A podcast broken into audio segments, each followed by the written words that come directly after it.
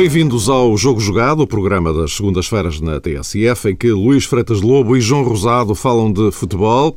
Hoje um pouco mais tarde do que é habitual, pelas razões conhecidas.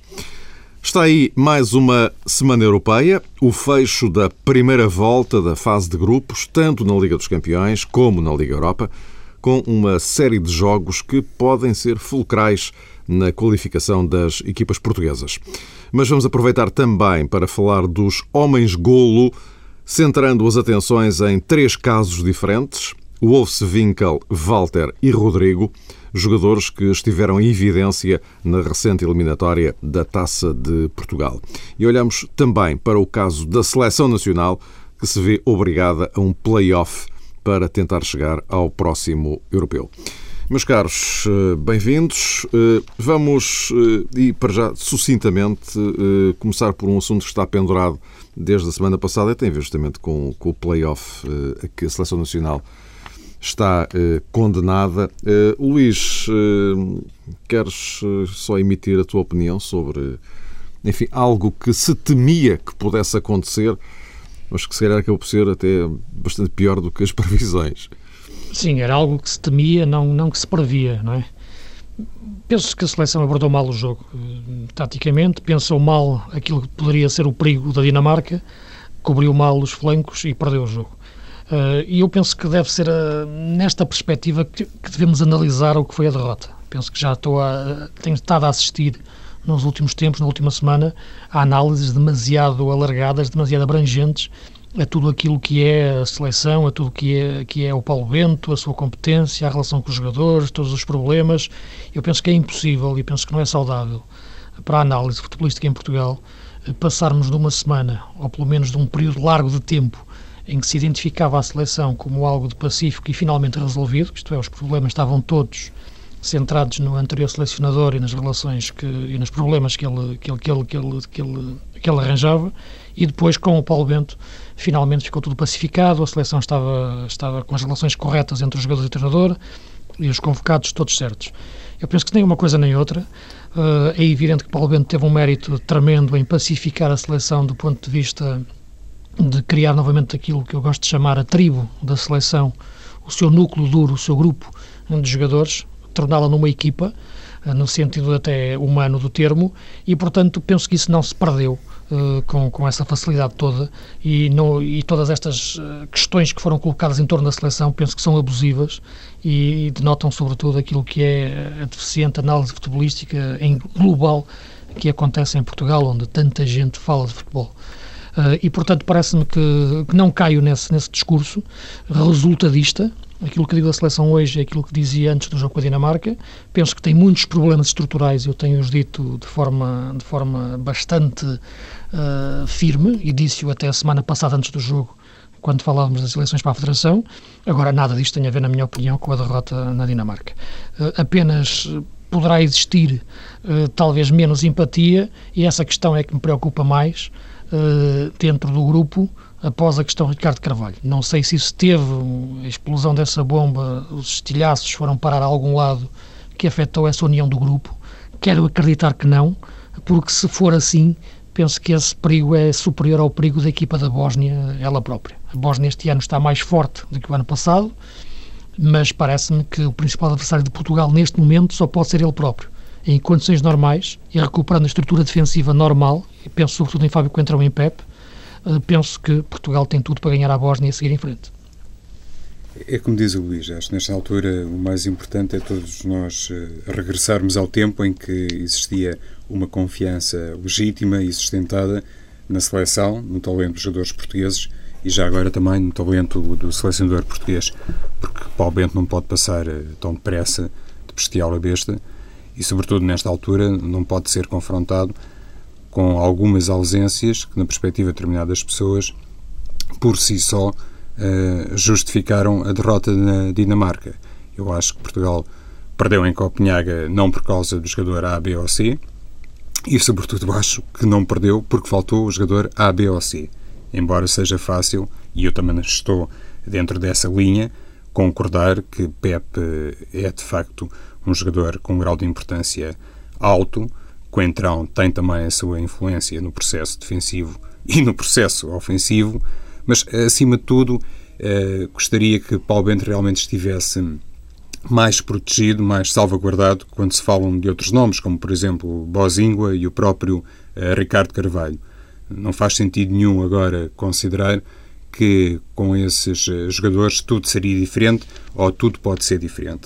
Porque, acima de tudo, existe uma lógica de balneário, existe uma filosofia de um treinador e existe aquilo que se calhar eh, está também um bocadinho latente naquele termo utilizado pelo Luís, na tribo da seleção, na, na tribo uh, do futebol uh, que é liderado por Paulo Bento, há convicções e há parâmetros que têm que ser sempre respeitados. E colocar de repente tudo isso em causa apenas, isto apenas entre aspas, porque se perdeu o jogo em Copenhaga, é voltar uh, muito tempo para trás e é colocar realmente tudo aquilo que foi devidamente reconstruído uh, numa estaca zero.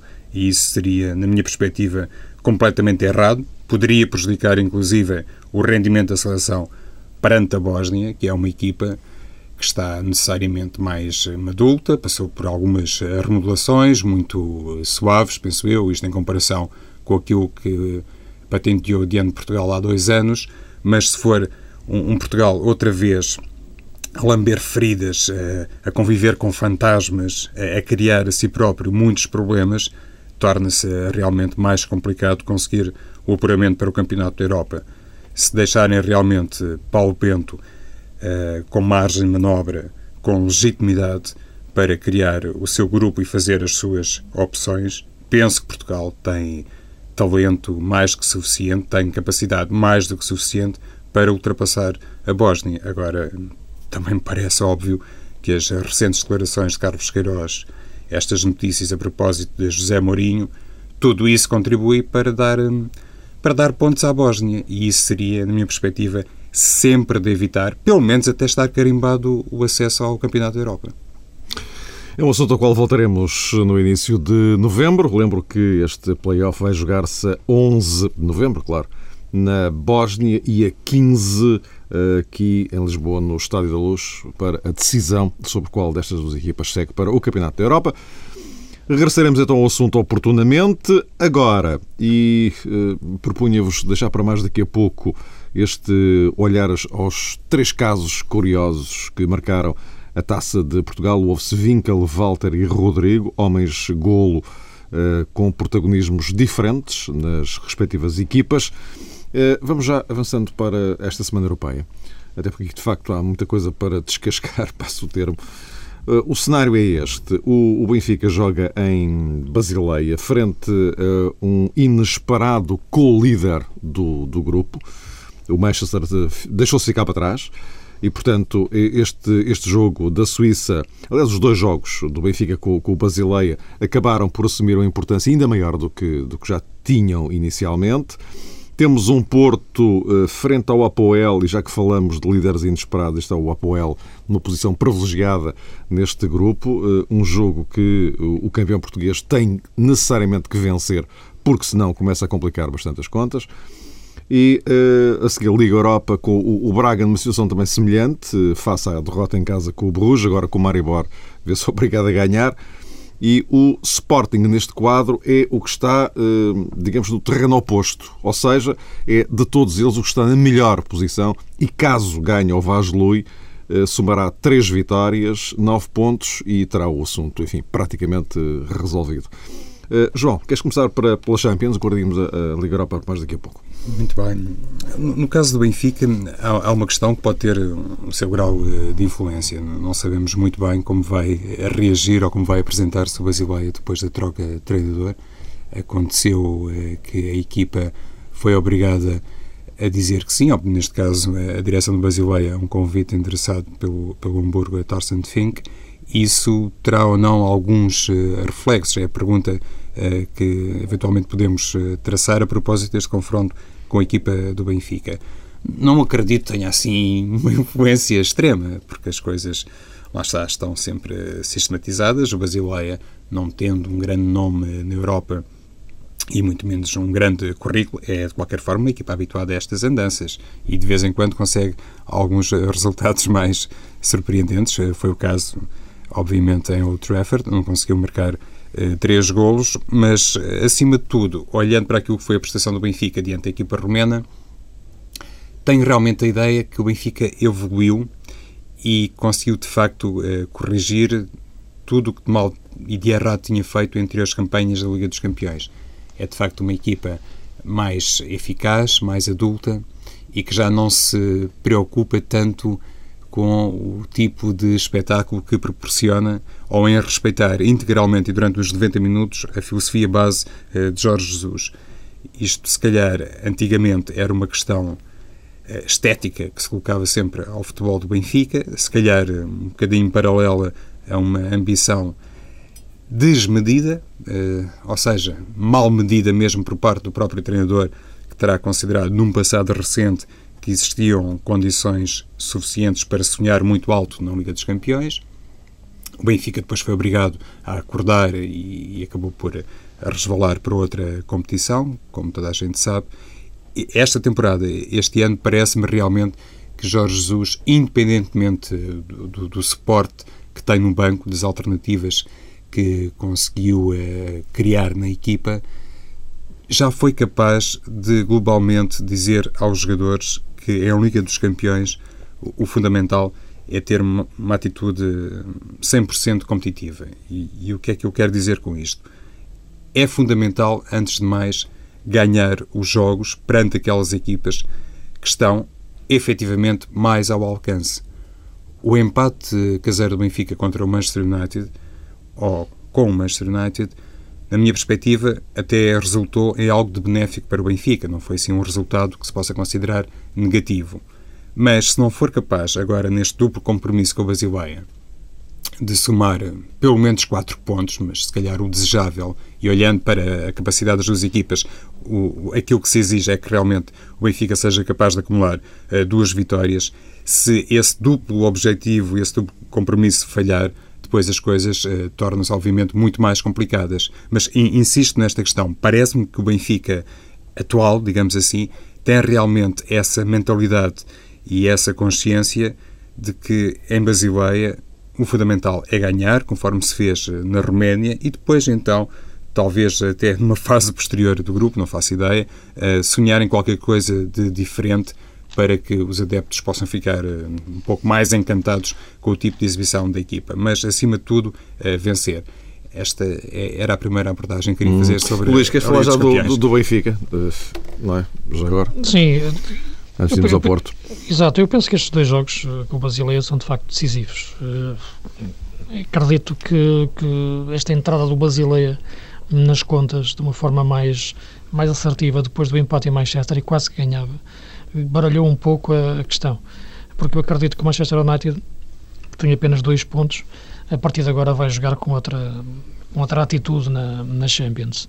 E não me admira nada que o Manchester, vencendo agora os dois jogos com, com, a, equipa, com a equipa romena, ganhe os jogos todos, até, até ao final da, da, da do grupo. E isso, portanto, coloca a questão no, nos duelos diretos com o Basileia o, o, apuramento. Eu penso que é por aí. Eu penso que poderia eventualmente, noutro, com outras contas, o Benfica chegar ao jogo de Manchester com outra margem uh, em relação a esse jogo. Isto é, o Manchester United não sentir tanto que tem que ganhar o jogo, por, por já ter uma vantagem pontual. Não a criou e, portanto, o, o jogo torna-se ainda mais difícil. Pelo que eu penso que o Benfica fazer quatro pontos nestes jogos frente ao Basileia eh, é fundamental para conseguir ter uma, uma superioridade pontual em relação à equipa suíça para depois encarar os dois jogos finais frente ao Manchester United e, aos romenos, onde, onde acredito que volta a ganhar, uh, com, com a diferença que, que, que, lhe advém do confronto direto com o Basileia. Penso que isso é, é, é, decisivo.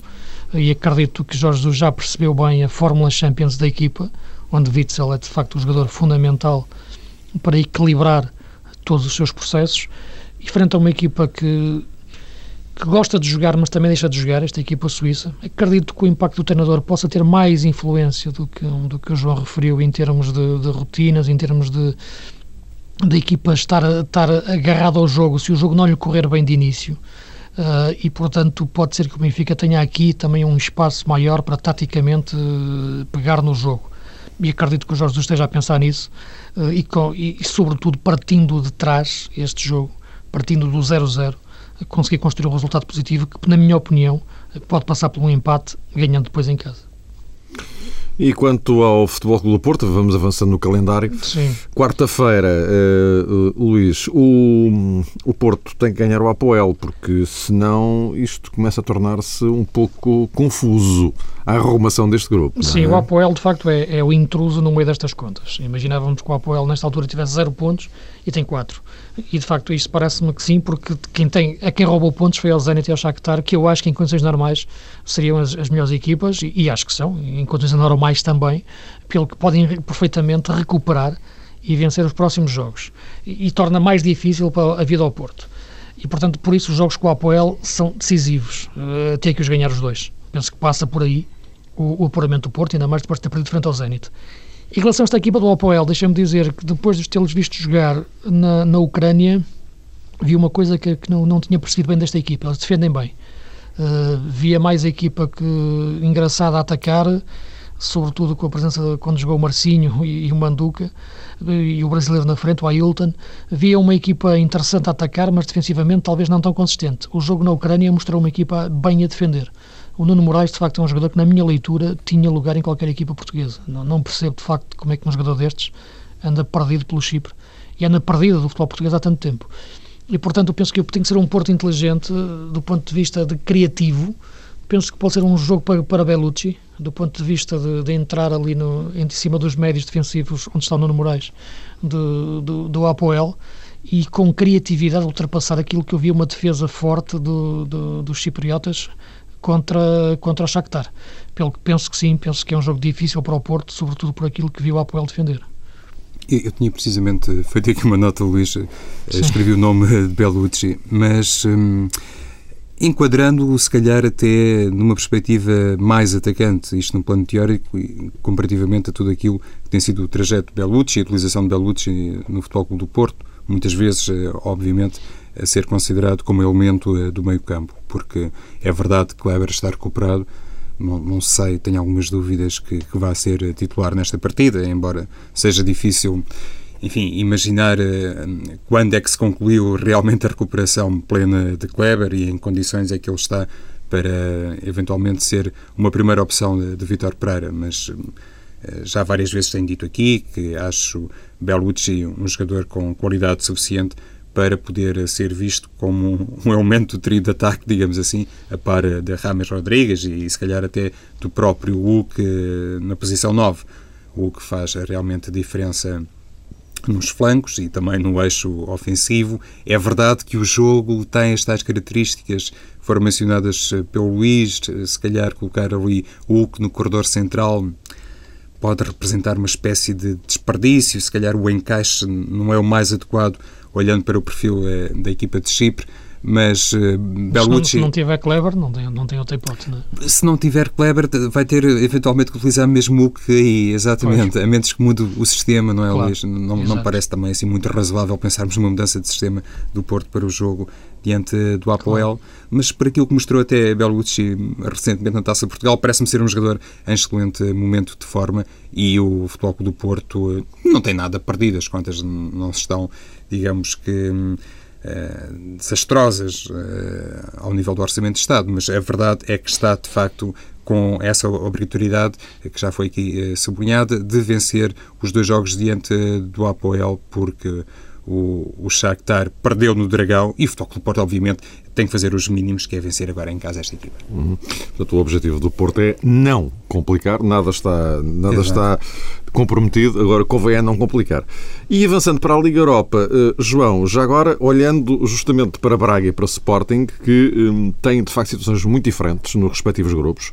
Uh, o, o, o Braga, face àquela derrota caseira com o Bruges eh, está obrigado, entre aspas, a ganhar ao, ao Maribor, justamente para não, não complicar isto de uma forma dramática.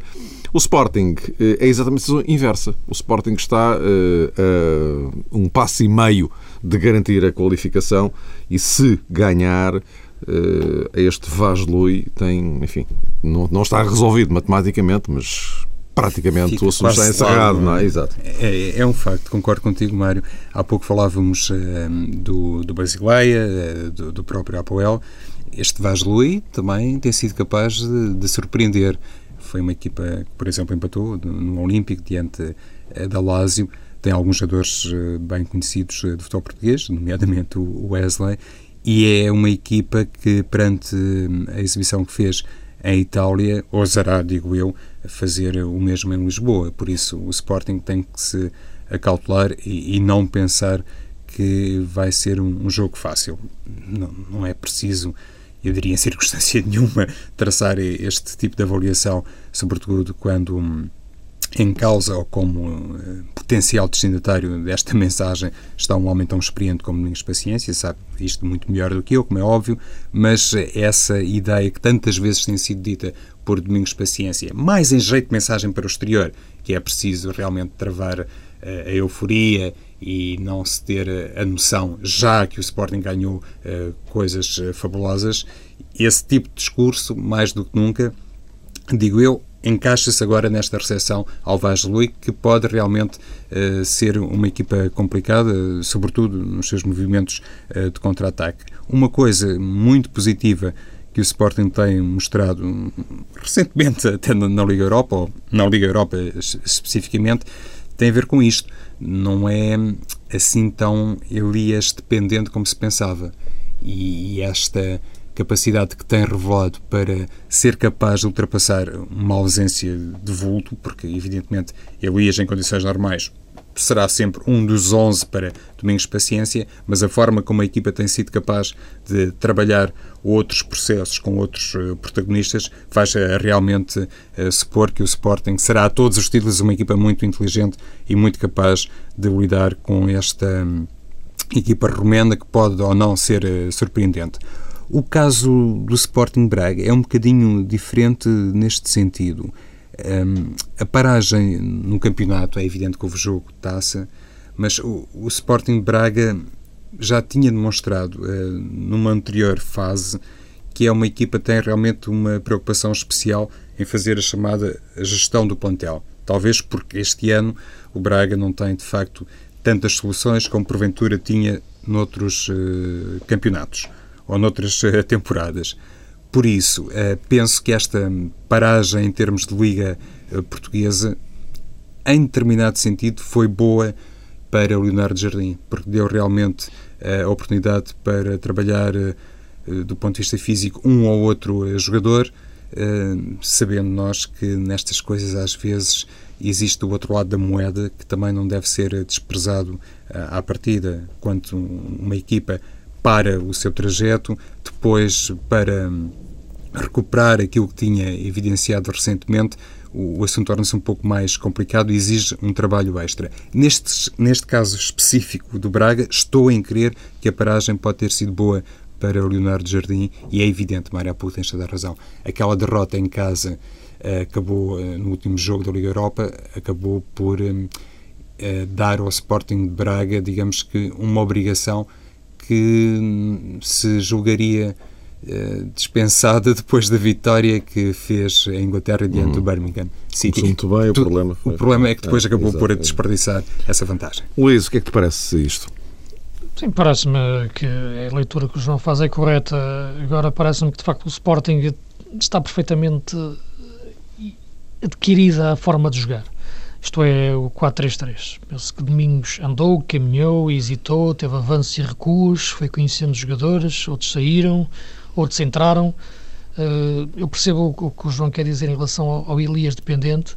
A equipa, de facto, já tem por isso essa tal consistência tática que lhe permite jogar na Liga Europa sem, sem Elias, mantendo na casa dele outro, outro jogador e a máquina continua a rodar, porque já há uma certeza tática dentro do 4-3-3 Penso que, no entanto, que é um jogador que leva a equipa para uma dimensão de qualidade de jogo muito superior, que, que o Sporting vai necessitar uh, em alturas mais avançadas da época, quando as exigências uh, subirem, mesmo nesta, nesta questão da, da Liga Europa, onde Elias não, não pode jogar. Portanto, penso que o Sporting tem tudo para passar à frente, frente ao Vassili de Wesley.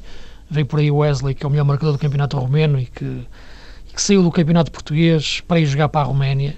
É isso que eu vou chamando a atenção. Há bocado falei no Nuno Moraes, que saiu do campeonato português para jogar para Chipre, e o Wesley saiu do campeonato português para jogar para a Roménia.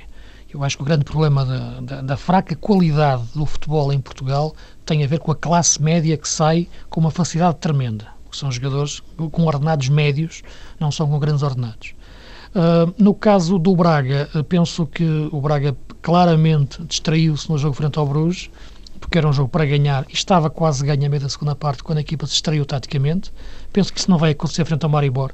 O Braga ganhando os dois jogos tem praticamente a, a, a garantia do, do, apuramento e penso que está ao seu alcance ganhar os dois jogos.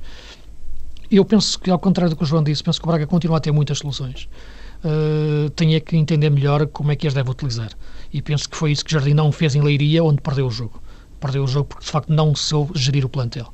Uh, e agora teve duas semanas para pensar melhor isso, entrou bem na taça, ganhou, uh, e agora tem os jogos da Liga Europa no meio dos jogos do campeonato para provar que, de facto, consegue gerir bem as soluções que tem, que são muitas.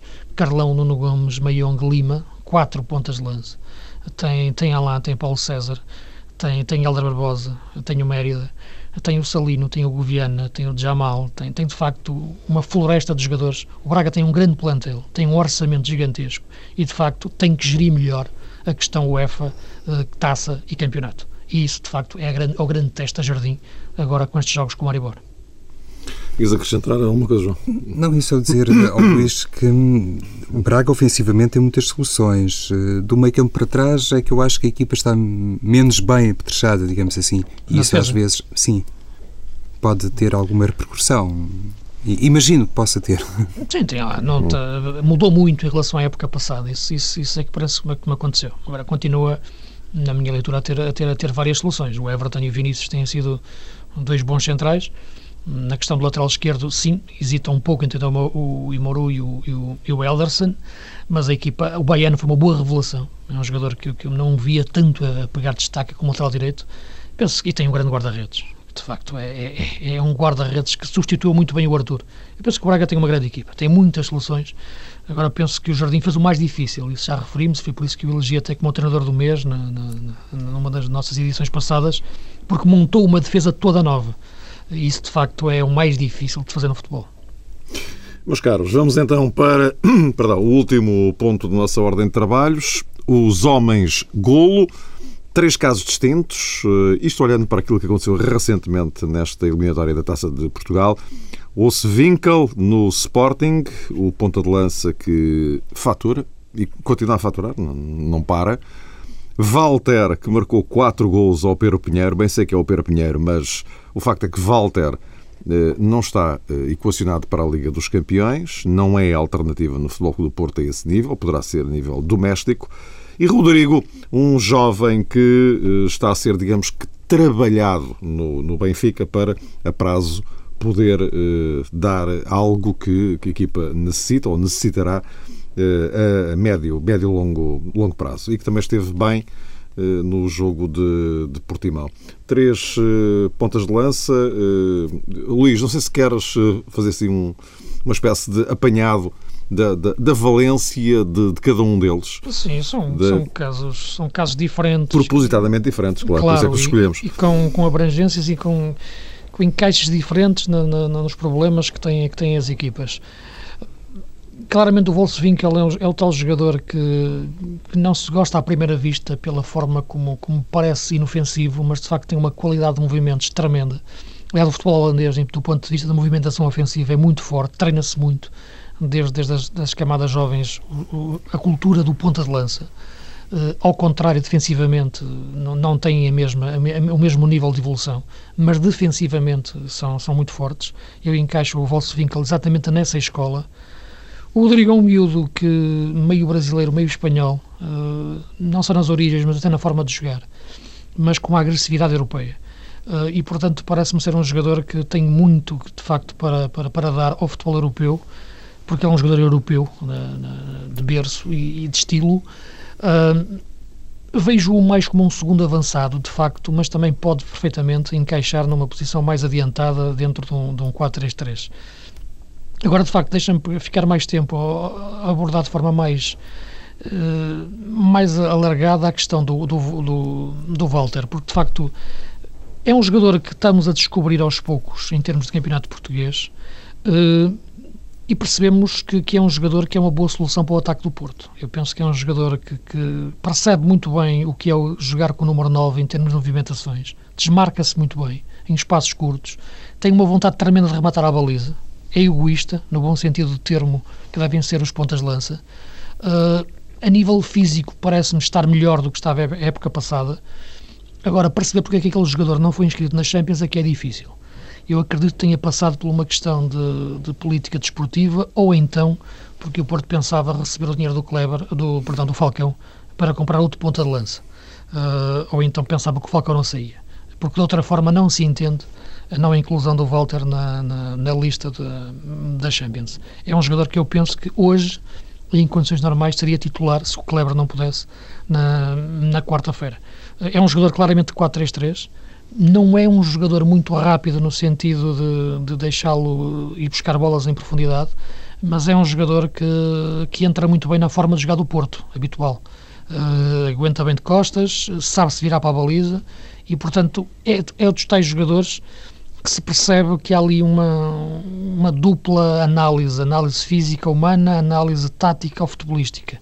Eu penso que a primeira condicionou a sua afirmação, a segunda, não tive dúvidas nenhumas que, que, ela, que elas têm, porque já os conhecia do Sub-20 no Brasil. Agora, crescer no Porto é crescer a nível interno, não jogar na Champions é difícil e gostava de ver essa, isso ser explicado pelos, pelos responsáveis do Porto.